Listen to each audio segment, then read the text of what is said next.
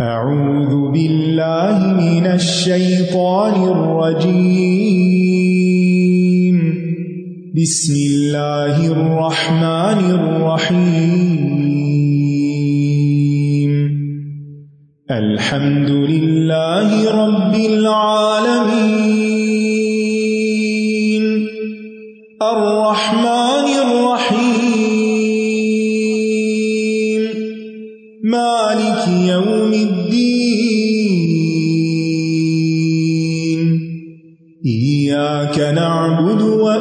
وإياك نستعين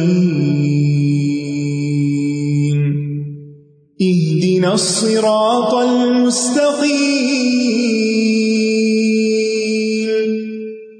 صراط الذين أنعمت عليهم غير المغضوب عليهم ولا الضالين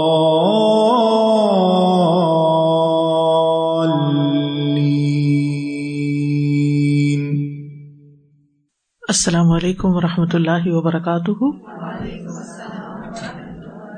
نحمد و نسلی علی رسول کریم اما بعد، فاعوذ باللہ من الشیطان الرجیم، بسم اللہ الرحمٰن الرحیم، رب شرح لی صدری ویسر لی امری وحلل عقدۃ من لسانی قولی۔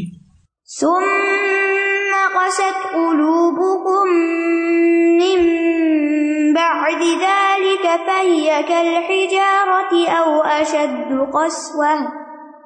وإن من الحجارة لما يتفجر منه الأنهار. وإن منها لما يشقق فيخرج منه الماء.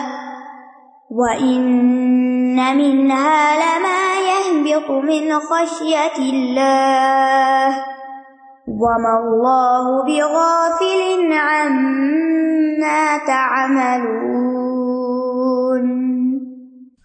پھر اس کے بعد تمہارے دل سخت ہو گئے، گویا وہ پتھروں کی طرح ہیں یا ان سے بھی زیادہ سخت؟ اور بے شک بعض پتھر ایسے ہیں کہ ان سے نہریں پھوٹ نکلتی ہیں، اور ان میں سے کچھ ایسے ہیں کہ جو پھٹ جاتے ہیں۔ تو ان میں سے پانی نکل آتا ہے اور بلا شبہ ان میں سے کچھ ایسے بھی ہیں کہ وہ اللہ کے خوف سے گر پڑتے ہیں۔ اور جو بھی تم عمل کرتے ہو، اللہ ہرگز اس سے غافل نہیں ہے۔ پچھلی آیات میں بنی اسرائیل کے ایک شخص کے قتل ہونے کا ذکر تھا، جس کے بارے میں اللہ تعالیٰ نے انہیں گائے کی ذبح کرنے کا حکم دیا۔ جب ذبح شدہ گائے کے جسم کا ایک ٹکڑا مقتول کے جسم پر لگایا گیا، تو وہ اٹھ کھڑا ہوا۔ لوگوں نے اس سے پوچھا کہ تمہیں کس نے قتل کیا تھا؟ تو اس نے ایک شخص کی طرف اشارہ کرتے ہوئے کہا کہ اس نے اس نے یہ کہا اور اس کے بعد پھر مر گیا، ان کے سامنے، ان کے سامنے زندہ ہوا، ان کے سامنے اس نے بتایا، ان کے سامنے وہ دوبارہ مرا۔ تو جب اللہ تعالیٰ نے دوبارہ اس کی روح کو قبض کر لیا، تو قاتل اور اس کے ساتھیوں نے کہا، اللہ کی قسم ہم نے نہیں قتل کیا، انکار کر دیا۔ اتنا بڑا معجزہ دیکھ کر بھی، اتنی بڑی گواہی دیکھ کر بھی کہ دنیا کی تاریخ میں شاید ایسی بڑی گواہی کوئی نہ ہو کہ مقتول خود اٹھ کے بولے کہ مجھے فلاں نے قتل کیا ہے۔ تو جب انہوں نے یہ سارا حق دیکھ لیا اور اس کے باوجود اس کو جھٹلا دیا، تو اللہ تعالیٰ نے فرمایا تم قصد قلوب کم ممباد کا پھر اس کے بعد تمہارے دل اور سخت ہو گئے۔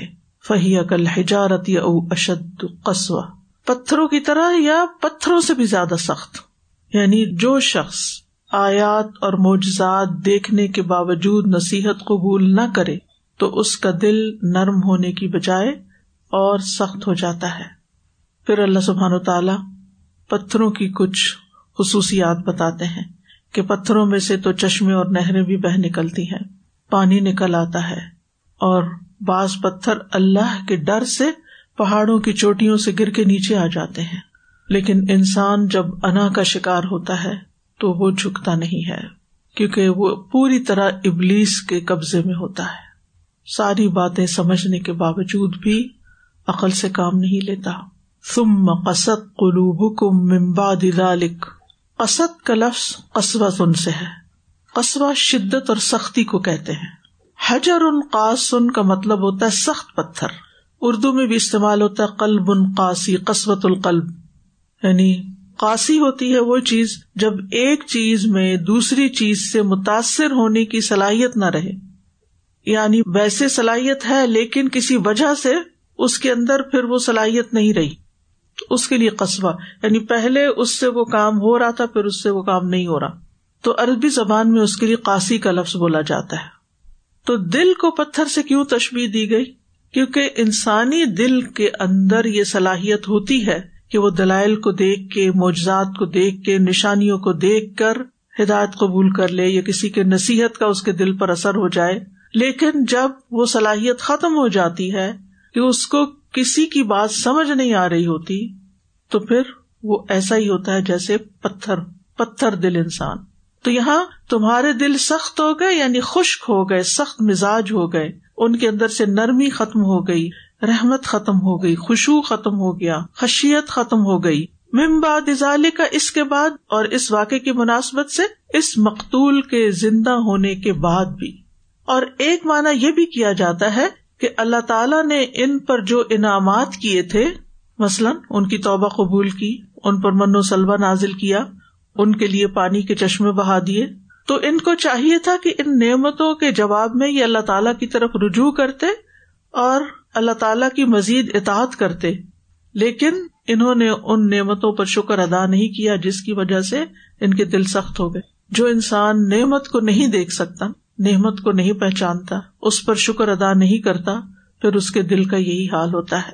آپ جانتے ہیں، بنی اسرائیل پر اللہ تعالیٰ کے بے شمار احسانات تھے۔ اللہ تعالیٰ نے ان کے دشمن، فرعون کو ڈبویا ان کی آنکھوں کے سامنے اور انہیں نجات دی۔ اور اسی طرح ان کے اندر امبیا بھیجے، بادشاہ بھیجے، فرمایا وہ آتا کم معلوم احدم من العالمین اس نے تمہیں وہ کچھ عطا کیا جو جہان والوں میں سے کسی کو نہیں ملا، کسی کو نہیں دیا اللہ نے۔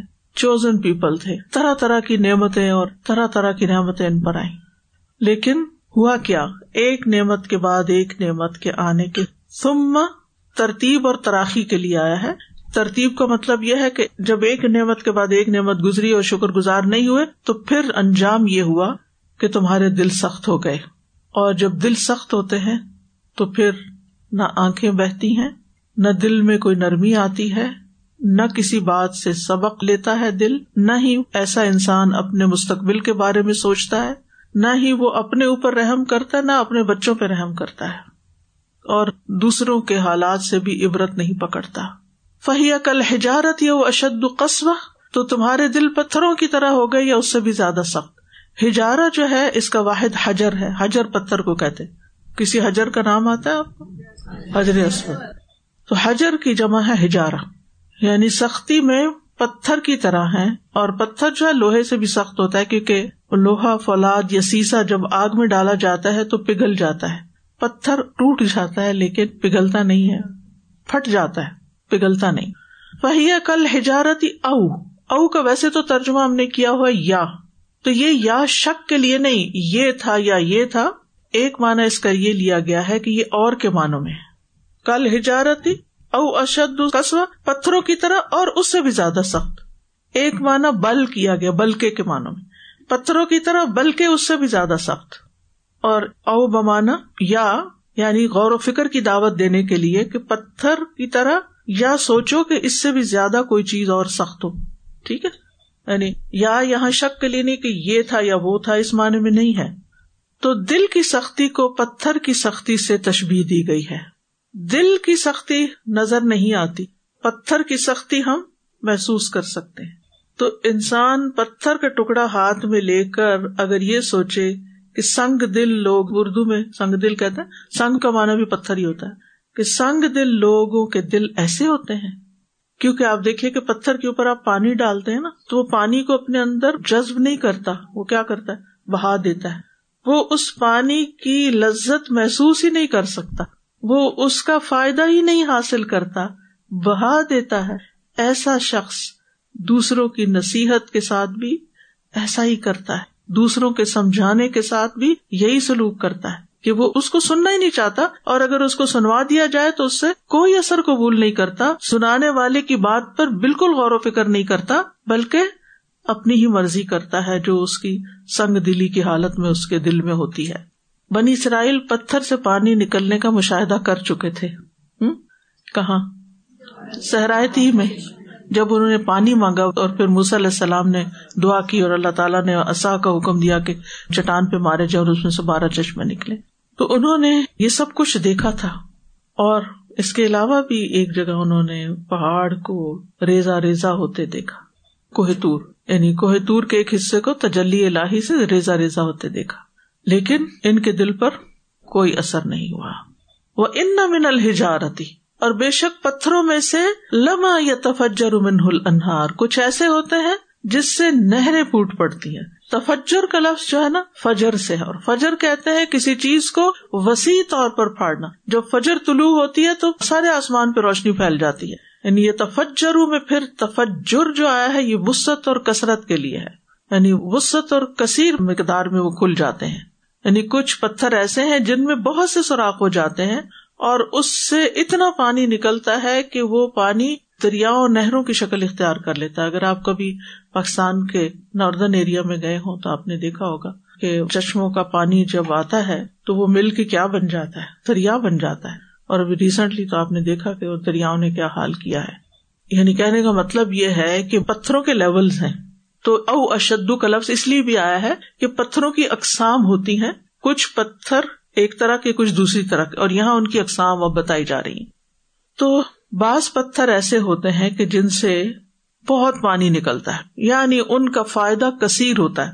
کثرت سے ان کا فائدہ ہوتا ہے۔ لوگ بھی اس سے پانی پیتے ہیں، لوگ کھیتیوں کو بھی لگاتے ہیں، جانور پیتے ہیں، پرند چرند بھی آ کے پیتے ہیں۔ یعنی اللہ کی بے شمار مخلوق اس سے فائدہ اٹھاتی ہے وہ ان منہا لما یا فیخر جو من ہلما اور بعض ایسے ہوتے ہیں جو شک ہو جاتے ہیں۔ شک کا کیا مطلب ہوتا ہے؟ پھٹ جانا۔ طول اور ارض میں پھٹنا۔ طول کیا ہوتا ہے؟ لمبائی کو کہتے ہیں۔ اور ارض کس کو کہتے ہیں؟ چوڑائی کو۔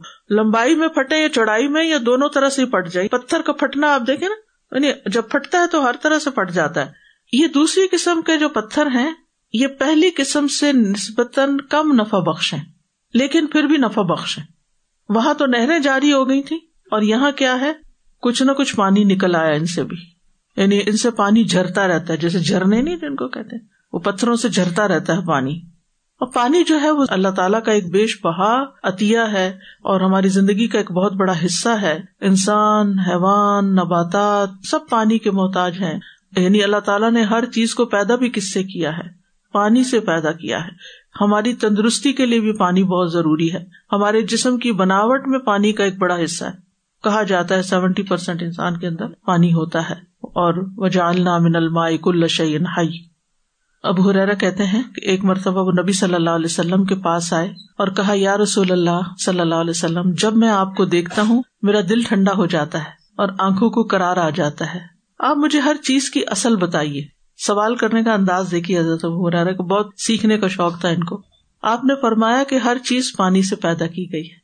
یعنی صحابہ انڈیویجلی بھی کوشچن کرتے تھے اور نبی صلی اللہ علیہ وسلم ان کو انڈیویجلی بھی سکھاتے تھے کلیکٹولی بھی سکھاتے تھے اور انڈیویجلی بھی سکھاتے تھے۔ اور مختصر سی بات میں اتنی بڑی حقیقت بتا دی گئی جس پر ریسرچ کرتے کرتے صدیاں گزر جائیں انسانوں کی کہ ہر چیز پانی سے پیدا کی گئی ہے۔ تو اس لیے یہاں پھر مثال وہی دی گئی کہ کچھ پتھر ہوتے ہیں جن سے بہت بڑا فائدہ تو نہیں، لیکن کچھ نہ کچھ فائدہ پانی کی شکل میں پہنچتا ہے انسان کو، جو انسان کی زندگی کے لیے ضروری ہے۔ وہ ان نہ منہا لما یہ بن خشیت اللہ، اور کچھ ایسے ہیں جو اللہ کے خوف سے گر پڑتے ہیں۔ یعنی ان کے اندر سے پانی تو نہیں نکلتا، وہ خود پھٹ جاتے ہیں، خود گر پڑتے ہیں۔ حبوت کا لفظ پھر آ گیا اہ بتو اوپر سے نیچے آنا۔ یعنی کسی چیز کا بے اختیاری کی حالت میں نیچے اتر آنا۔ جیسا کہ پتھر بلندی سے نیچے گر پڑتا ہے۔ یعنی بعض پتھر ایسے ہوتے ہیں کہ اللہ کے ڈر سے اپنی جگہ سے لڑکتے ہوئے نیچے آ جاتے ہیں۔ کبھی آپ میں سے کسی نے یہ منظر دیکھا؟ مجھے ایک دفعہ دیکھنے کا اتفاق ہوا تھا۔ ہم بینف کی طرف گئے ہوئے تھے تو وہاں ایک جگہ پر گلیشیئر تھا اور وہ چونکہ گلیشیئر پگھل رہے ہیں تو اس کی وجہ سے بازو کا ایسا ارتیاش ہوتا ہے کہ چھوٹے چھوٹے چھوٹے چھوٹے پتھر باقاعدہ گر کے نیچے آ رہے ہوتے ہیں۔ اور لینڈ سلائڈنگ کے بارے میں تو آپ نے سنا ہی ہوگا کہ کس طرح روڈ بلاک ہو جاتی ہیں اور بعض اوقات آبادیوں کے اوپر آ گرتے ہیں پتھر۔ تو اب قرآن مجید سے پتہ چلتا ہے کہ وہ اللہ کے خوف سے بھی گرتے ہیں۔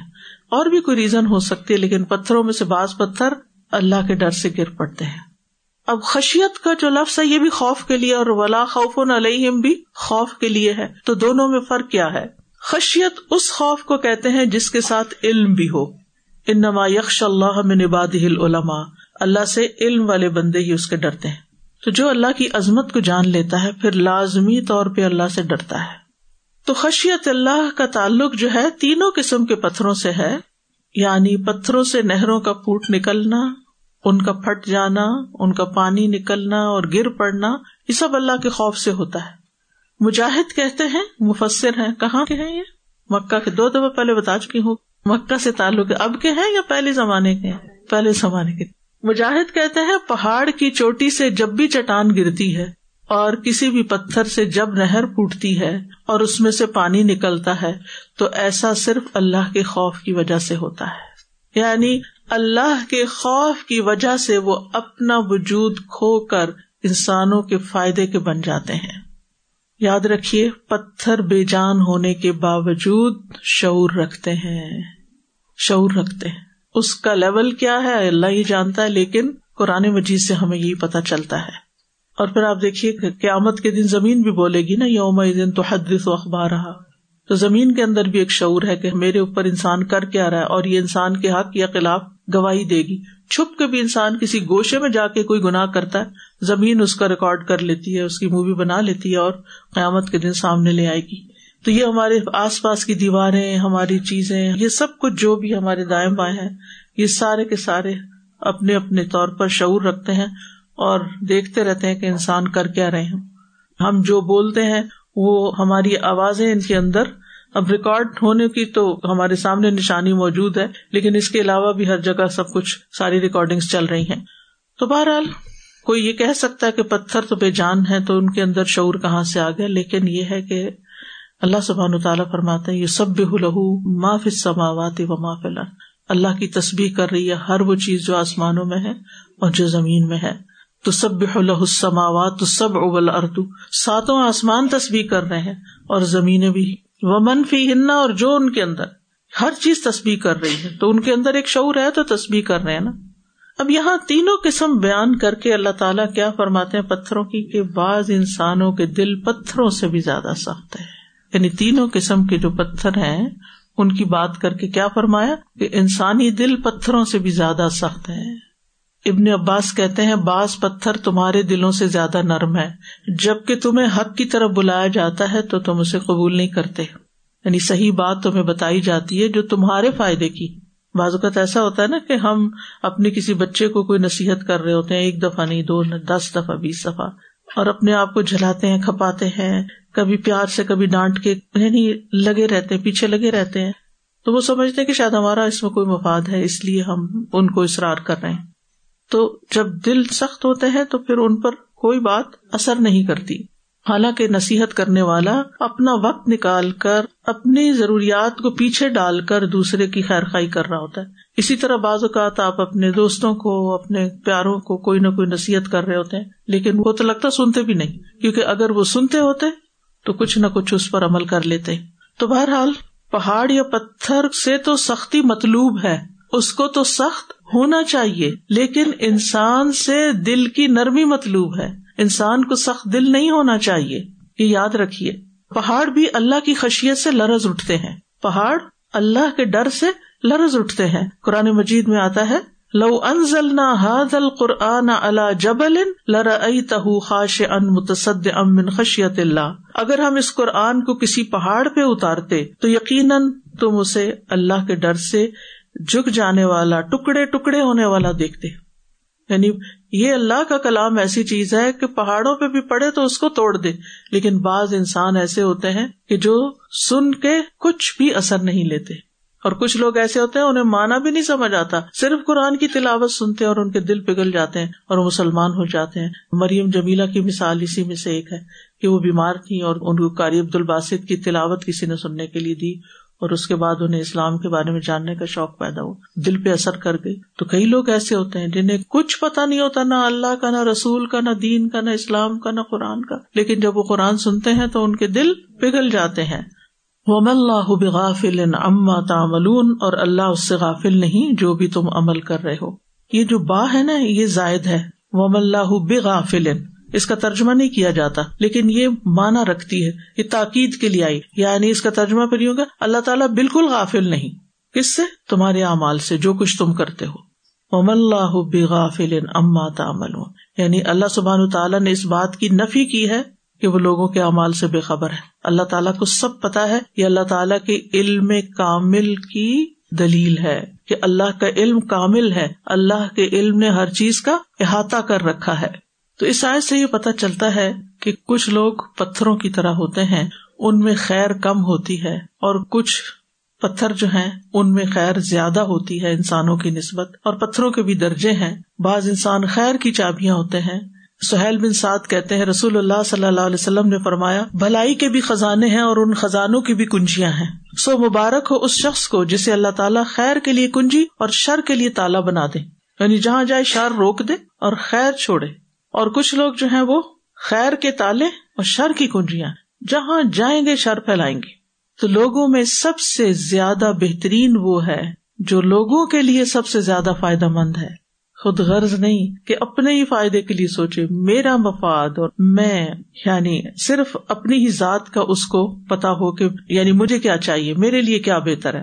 دنیا میں جو لوگ ہیں وہ مختلف طرح کے ہیں۔ کچھ لوگ ایسے ہیں جو اللہ کے ڈر سے خالی ہوتے ہیں۔ خاص زبان سے اللہ کا نام لیتے ہوں، لا الہ الا اللہ پڑھتے ہوں، لیکن دل میں ان کے کہیں اللہ کا ڈر نہیں ہوتا۔ وہ سمجھتے ہم آزاد ہیں، جو جی چاہے کریں۔ ان کا سارا ہم و غم صرف اپنا نفع نقصان ہوتا ہے۔ میرا فائدہ کس میں ہے اور میرا نقصان کس میں ہے؟ جس چیز میں ان کو اپنا فائدہ نظر آتا ہے اس چیز کی طرف دوڑ پڑتے ہیں۔ اور جس چیز میں انہیں دنیاوی نقصان کا اندیشہ ہوتا ہے، چاہے آخرت کا فائدہ کیوں نہ اس سے پیچھے ہٹ جاتے ہیں۔ یعنی ان کی زندگی میں اصل اہمیت مفاد کی ہوتی ہے۔ مفاد پرست لوگ سیلفش خود غرض ان کی ذات کسی کے لیے فائدہ مند نہیں ہوتی۔ وہ صرف اپنا فائدہ سوچتے وہ اپنے بچوں کا بھی بازوقت نہیں سوچتے، ان کو بھی بیچ کھاتے ہیں۔ وہ کسی کا فائدہ نہیں دیکھتے، صرف اپنی ذات کا دیکھتے ہیں اور وہ اس بات پہ اڑ جاتے ہیں اور سمجھانے سے بھی سمجھتے نہیں یعنی ان کا نفس اکڑ جاتا ہے۔ دوسری طرح کے لوگ وہ ہیں کہ جو ذرا سے بہتر ہوتے ہیں، حرام حلال کا خیال رکھتے ہیں اور ان کو یہ خیال بھی آتا ہے کہ مرنے کے بعد اللہ کے حضور حاضر ہونا ہے۔ عام حالات میں ڈر کے زندگی گزار رہے ہوتے ہیں، لیکن ان کے نفس کے اندر کچھ چیزیں چھپی بھی ہوتی ہیں۔ کچھ کمپلیکس ہوتے ہیں۔ ان کا تقوا مکمل نہیں ہوتا۔ جب کوئی ناپسندیدہ صورت حال پیش آتی ہے تو وہ ایک دوسرے ہی انسان بن جاتے ہیں۔ یعنی جب تک حالات اچھے ہوں، وہ اللہ رسول کا نام لیں گے، اچھے اچھے کام کریں گے۔ لیکن جو ہی ان کی مرضی کے خلاف کوئی چیز پیش آ جائے، جو ان کے نفس پہ بھاری ہو، تو وہ بدترین انسان بن جاتے۔ ان کا جو بظاہر تقوا تھا اور خوف خدا تھا، وہ کہیں اور ہی چلا جاتا ہے۔ تو یہ عام حالات میں تو مسلمان بن کے رہتے ہیں۔ لیکن مشکل وقت میں یا آزمائش کے وقت یہ پہلی کیٹیگری کی طرح ہی ہو جاتے ہیں۔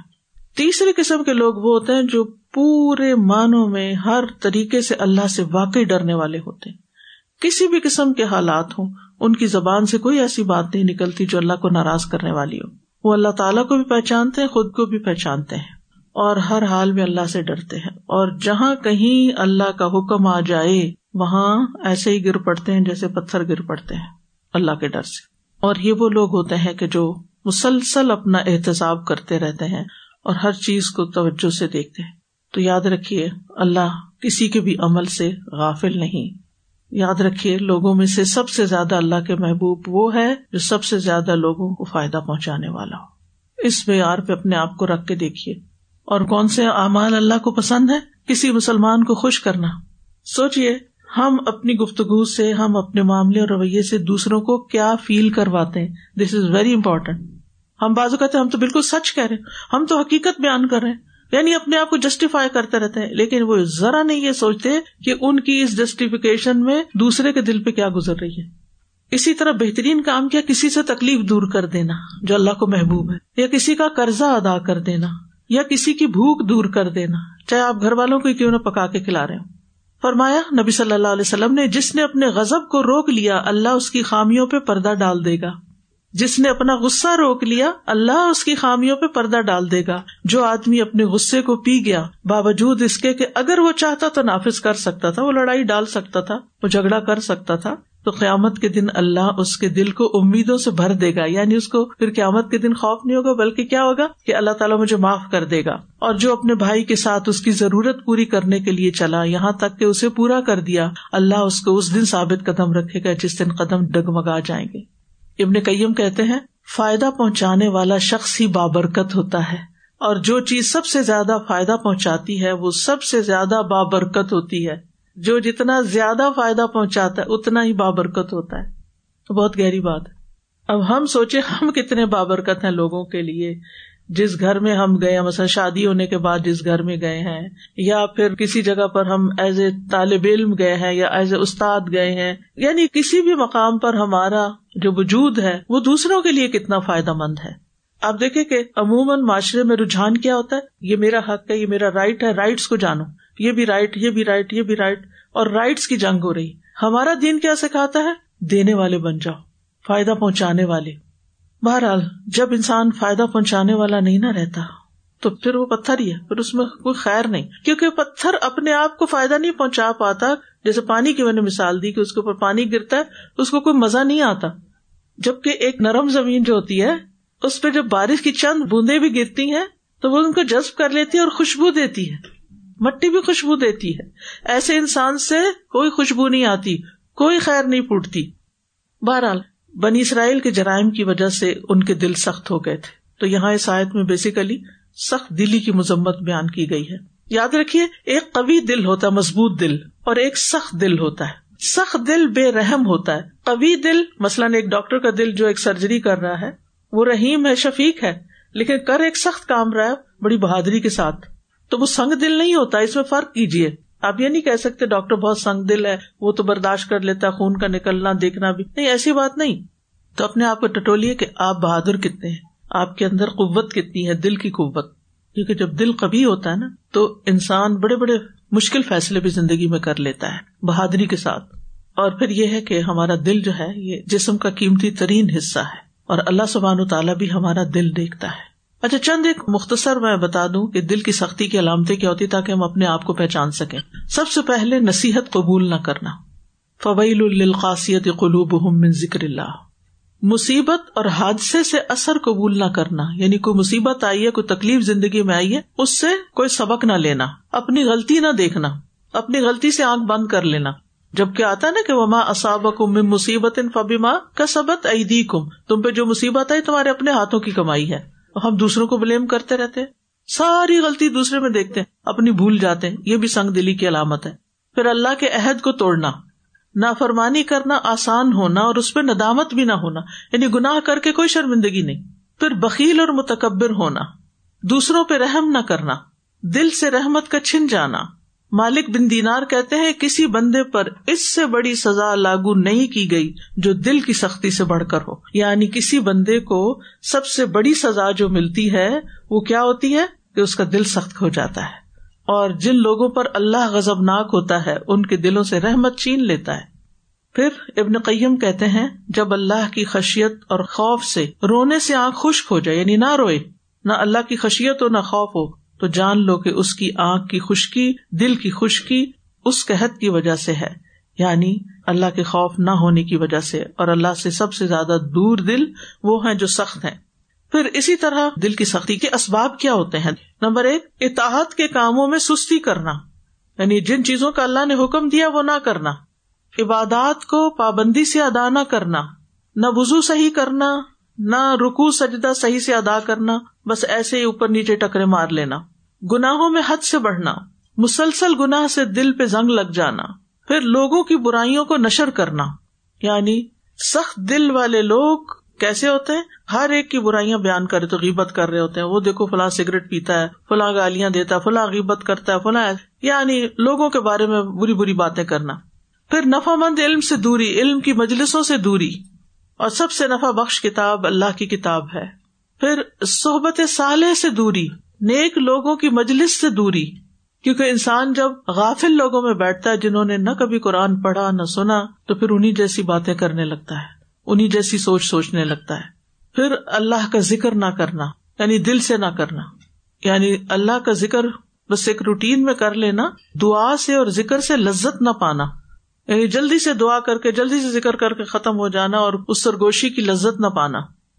بہت زیادہ باتیں کرنا، بہت زیادہ کھانا پینا، بہت سونا، یہ چیزیں بھی دل کو سخت کرتی پھر دنیا کی ہرس اور تما دنیا کی لالچ، یہ مل جائے، وہ مل جائے۔ علاج کیا ہے؟ علاج ہے فرض نمازوں کی حفاظت۔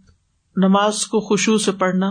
جب نماز میں خوشبو ہوگا اور ہر نماز میں خوشبو ہوگا تو دل میں خوشبو آ جائے گا نا۔ دل میں آئے گا تو تبھی نماز میں بھی آئے گا۔ پھر تدبر سے قرآن کی تلاوت کرنا امبیا اور صالحین کی سیرت پڑھنا اور ان کی مجلسوں میں جہاں ممکن ہو بیٹھنا، پھر مریض کی عیادت کرنا۔ آپ ہاسپٹل جائیں، بیماروں کو دیکھیں، ایسی جگہوں پہ والنٹیئر کریں تو آپ دیکھیں گے آپ کا دل نرم ہوگا۔ جب اوروں کی تکلیف دیکھیں گے، اپنی بھول جائیں گے۔ مردوں کو نہلانا، کفن دفن کا انتظام کرنا، قبروں کی زیارت کرنا، اللہ کی مخلوق کے ساتھ احسان کرنا، پرندوں کے لیے پانی رکھ دینا دانا ڈال دینا اگر کوئی زخمی ہو گیا تو اس کا علاج کر دینا، مسکین یتیم کے ساتھ اچھا سلوک کرنا۔ ایک آدمی نے رسول اللہ صلی اللہ علیہ وسلم سے اپنے دل کی سختی کی شکایت کی۔ آپ نے فرمایا، اگر تم دل کو نرم کرنا چاہتے ہو تو مسکین کو کھانا کھلاؤ اور یتیم کے سر پہ ہاتھ پھیرو۔ گنا ہونے پر فوری توبہ اور استغفار کرنا اور دل کی سلامتی کی دعائیں مانگنا۔ رب بنا لا خلو بنا باد تنا وحب لنا ملدن کا رحما ان کا انتل بہاب یا مصرف القلوب، صرف قلوب اللہ تعطق اللہ اپنی اطاعت کی طرف ہمارے دل پھیر دے۔ اللہ انی اعوذ بک من علم لا ينفع ومن قلب لا يخشع ومن نفس لا تشبع ومن دعوت لا يستجاب لها پھر دل کے گناہوں کو دھونے کی دعا کرنا۔ اللہ مغسل قلبی بما الثلج والبرد ونقی قلبی من الخطایا کما نقیت الثوب الابيض من الدنس۔ وباعد بینی و بین خطایا یا کما بعدت بین المشرق والمغرب۔ پھر دل کی سلامتی کی دعا کرنا۔ اللہ انی اصل کا قلب سلیما۔ اس آیت سے چند اور باتیں بھی پتہ چلتی ہیں اور وہ یہ کہ بے جان چیزوں میں بھی اللہ کی معرفت ہوتی ہے۔